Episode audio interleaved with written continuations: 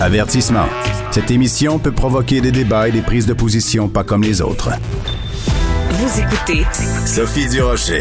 Vous le savez, les salles de spectacle au Québec vont pouvoir rouvrir à partir de lundi prochain, mais seulement à 50% de leur capacité. Par contre, pour des raisons de logistique ou des raisons de programmation, il y a plusieurs scènes qui vont rester vides encore quelques temps. C'est le cas, en tout cas, au Rideau Vert, le théâtre du Rideau Vert, qui lui va rouvrir ses portes seulement le 15 mars prochain. Et qui est directrice artistique du théâtre du Rideau Vert? C'est bien sûr Denise Filiatro. Elle est au bout de la ligne. Bonjour, Denise. Bonjour, bonjour. Denise, euh, pourquoi le théâtre du Rideau Vert va ouvrir ses portes seulement le 15 mars, alors que vous pourriez les ouvrir théoriquement à partir du 7 février? C'est quoi? Comment on explique euh, ce délai? Ben non, c'est parce qu'on n'était pas prêt. Vous savez, c'est c'est facile à dire. Euh, Pourquoi vous n'avez pas ouvert? Si on l'avait pu, on l'aurait fait. Moi, je suis en Floride en ce moment, mais euh, Céline, qui est la directrice générale, s'en occupe très, très bien. Et euh, il devait y avoir des contretemps qui l'ont dérangé. Alors, elle voulait absolument être prête parce qu'il y avait des billets dont il fallait remettre l'argent, des billets dont il fallait changer les dates, euh, des billets qu'il fallait annuler, des billets qu'il fallait reprendre. C'est pas évident, hein? Oui, mais c'était pas un reproche, ma question, euh, Denise. C'était vraiment euh, d'essayer de comprendre la logistique, parce qu'en effet, euh, le, la plupart des gens au Québec, quand le gouvernement a annoncé réouverture des salles de spectacle le 7 février, euh, beaucoup de gens se sont dit ah ben là, on va en claquant des doigts, les théâtres, les salles de spectacle ont juste à, à rouvrir leurs portes, puis tout va bien aller. Ce que les gens ne comprennent pas, c'est justement toute la logistique qu'il y a derrière, et surtout le fait que ouvrir à 50 pour beaucoup de théâtres, ça veut dire ouvrir à perte. Oui, oui, absolument. Parce que ça, ça c'est pas évident. Euh, évidemment, il faut le calculer. Ça, Madame Marcotte est tr- très bonne pour ça. Mais il faut le calculer avant. Il faut, faut voir si ça se peut avant. Euh, que c'est pas évident. C'est comme les restaurants. Ils ont ouvert lundi dernier. J'ai dit à ma fille Sophie, tu devais être content d'aller au restaurant euh, lundi soir. Elle dit, ben, pas du tout. Ils étaient pas ouverts. Il faut qu'ils se préparent. Ils n'étaient pas prêts, personne. Donc la même chose dans le milieu du spectacle, mais en même temps, il y a une Ça pièce s'organise, hein, ça se fait pas en crayon ciseaux. Oui. Alors c'est assez particulier parce qu'il devait y avoir une pièce donc qui devait jouer normalement au mois de février, la pièce Long voyage vers la nuit, ça a été annulé à cause justement de toute cette incertitude. Donc la saison va reprendre le 15 mars avec la présentation de Mademoiselle Julie et c'est assez Oui. ironique parce que c'est la première pièce qui avait été annulée en mars 2020 quand la Covid a frappé. C'est une façon de boucler la boucle le fait que justement vous repreniez avec cette pièce-là. Ah Ben oui, c'est drôle, mais je, je, je vous avoue que j'ai pas fait attention, moi. Euh, je m'en souvenais plus que c'était cette date-là. C'est c'est pour le moins bizarre, mais en tout cas, on, réouvre la pièce est extraordinaire. Vous la connaissez sûrement. La Oui. mise en scène de de Deloncourt est extraordinaire et les acteurs sont fantastiques. Ça, j'avoue que moi, je l'ai vue parce qu'elle était prête à, à être jouée. Euh, on- J'ai assisté à la générale en costume. On devait ouvrir le lendemain ou deux jours après.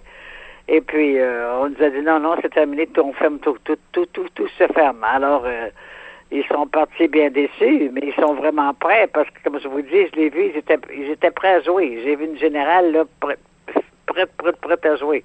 Ouais, c'est ça, c'est pour ça que ça a été vraiment pièce, une pièce extraordinaire. c'est vraiment un cas où ils se sont fait couper l'herbe sous le pied, c'est qu'ils ont même pas eu euh, l'occasion de de, de tu sais on se prépare pendant des mois et des mois pour euh, monter sur scène et on se fait tirer la plug comme on dit en bon français euh, vraiment la veille de la première euh, représentation.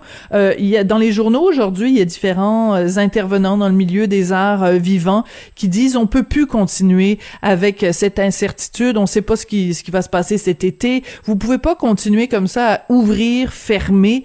Euh, comment vous voyez ça, vous, Denise, par rapport à, à la situation? Est-ce que vous êtes fâché contre le gouvernement qui l'ouvre puis qui ferme Non, constamment comme tout, ça? Pas du tout. Le gouvernement, il fait ce qu'il peut. Écoutez, tout arrive euh, euh, tous les jours, ça change. C'est- mondial, c'est planétaire, cette histoire-là.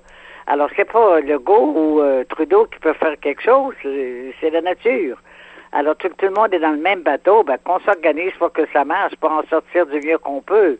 Ça sert à rien de, de chicaner tout le temps parce que euh, on va chicaner, on va, être déçu, puis on va, on va rester chez nous, il se passera rien. On est, c'est, c'est, c'est- ça demande beaucoup de travail, ça tombe ses nerfs, c'est pas, euh, c'est pas agréable, mais faut le faire, c'est, c'est la vie. Parce que ce qui arrive en ce moment avec euh, cette COVID-19 est planétaire, c'est pas juste au Canada ou au Québec, c'est dans le monde entier.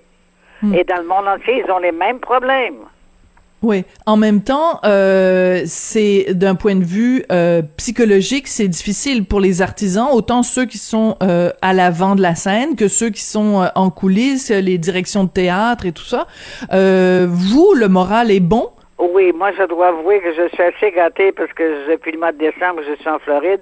Remarquez qu'à 90 ans, lorsque j'ai, je pense que je le mérite un petit peu. Vous allez me dire, il y a beaucoup de personnes à 90 ans qui le méritent et qui n'ont pas les moyens de se le payer.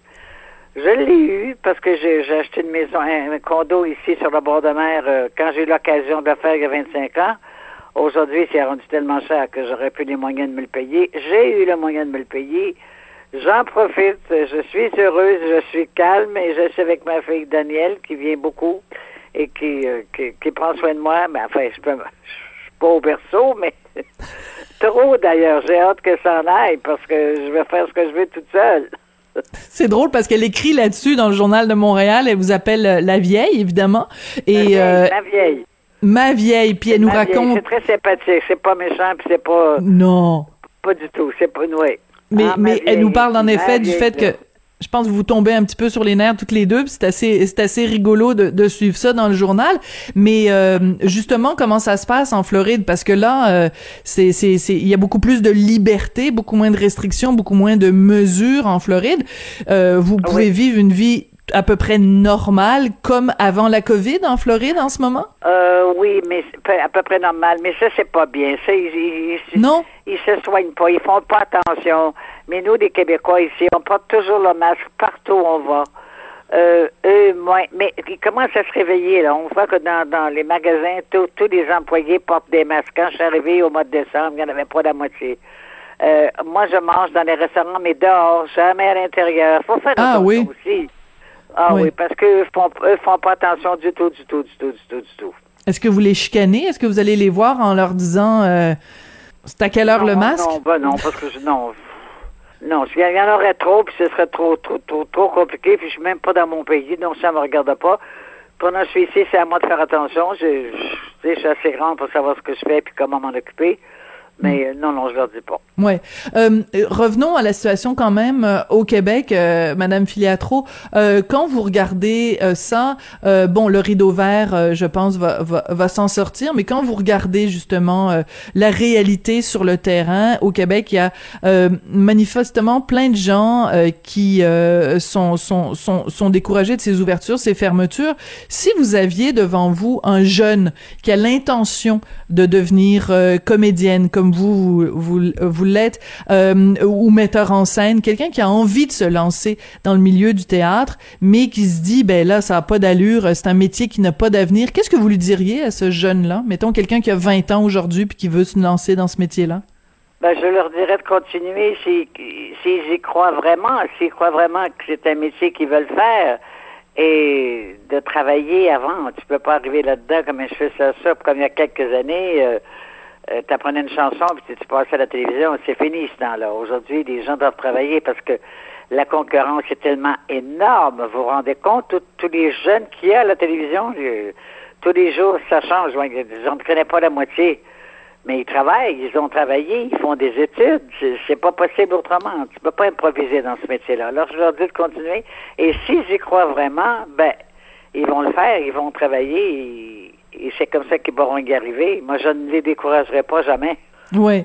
Vous parlez, euh, vous dites, euh, euh, dans le temps, il suffisait de faire une petite chanson, puis on, passait à la télé. Aujourd'hui, il y a des émissions comme Star Academy, puis il y a beaucoup de gens qui ont été très choqués lors du premier variété de Star Academy dimanche soir parce que il y a eu beaucoup plus de chansons en anglais qu'en français. Est-ce que ça, ça vous choque, vous, Denise? Est-ce que... bon, Grégory... Ça, j'avoue que ça me choque. Je peux pas supporter ça. Ils sont rendus comme les Français, des Français de France, j'entends. Ah, ils, parlent anglais, ils chantent anglais, ils disent deux mots de français, un mot d'anglais, ils essaient, en tout cas.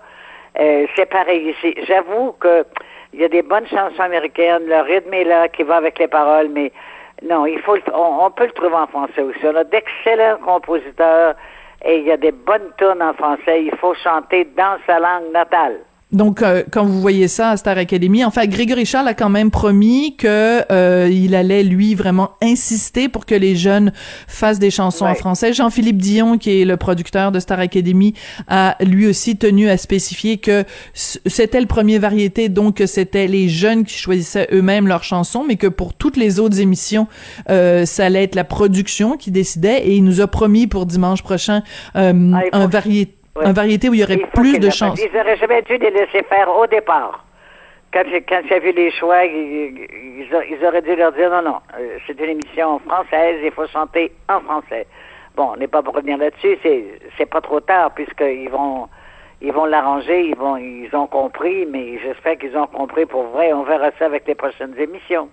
Oui, mais en même temps, euh, voyez, mon collègue euh, Antoine Robitaille dans le journal de Montréal ce matin euh, pose la question est-ce que justement, euh, que ce soit dans la société en général ou que ce soit dans les écoles, est-ce qu'on donne vraiment aux jeunes québécois le goût de la chanson française, le goût de la poésie française, le, goût du théâtre en français Est-ce que, est-ce que, est-ce qu'on n'a pas un devoir aussi face aux jeunes de leur faire aimer le français? Est-ce que, est-ce qu'on s'acquitte bien de cette tâche-là, selon vous, Denise? Mais c'est, sûr qu'on a, un devoir, puis il faut, il faut l'accomplir, ce devoir, il faut le faire, puis il faut y croire. Ça, c'est certain. Ça, c'est certain que des fois, ça les aide pas toujours. Mais c'est pas une raison. D'abord, ça, commence à la maison, de bien parler, hein, d'apprendre à bien parler, de parler français. Ça, les, parents devraient les inciter à chanter en français. Denise, euh, une dernière question en terminant. Récemment, dans une de mes chroniques, je parlais de vous euh, de façon euh, ironique parce que je, je comprenais pas pourquoi il y avait un double standard entre les lieux de culte et les lieux de culture. Puis je disais que j'allais partir ma propre religion et que vous alliez être une des prêtresses de la religion du théâtre et qu'on allait pouvoir tous dire c'est à quelle heure le punch? Et il y a quelqu'un qui m'a écrit en me disant Denise Filiatro n'a jamais dit c'est à quelle heure le punch? Alors pouvez-vous régler la question? Alors pouvez-vous régler la question une fois pour toutes? Est-ce que c'est une phrase que vous dites ou que vous ne dites jamais? C'est à quelle heure le punch? Non, je l'ai dit tellement à l'époque. à quelle heure le punch? Quand j'allais voir une pièce comique qui, qui finissait pas, puis il n'y avait pas de gag, puis euh, j'étais pas drôle, bon, c'est à quelle heure le punch qu'on s'en aille. Là? Je sais que, quelle heure ça finit, à quelle heure le punch? C'est sûr, c'est moi qui l'ai dit. C'est bon. évident. Je ne devrais pas m'en vanter, mais c'est vrai. Bon, ben alors, c'est à quelle heure le punch? C'est à cette heure-ci, parce que c'est là que ça se termine notre entrevue. Merci beaucoup, Denise Filiatro, directrice... Merci beaucoup. Merci. Merci infiniment. Directrice artistique du théâtre du Rideau Vert qui commentait donc euh, la réouverture des salles la semaine prochaine au théâtre du Rideau Vert. Ça va se passer le 15 mars. Merci beaucoup, Denise. C'est comme ça que l'émission se termine. Merci à Jean-François Paquet à la mise en nom de la réalisation. Merci à Julien Boutier, Florence Lamoureux euh, à la recherche. Et merci à vous. Et ben, je pense qu'on va se quitter avec cette phrase célèbre. C'est à quelle heure le punch?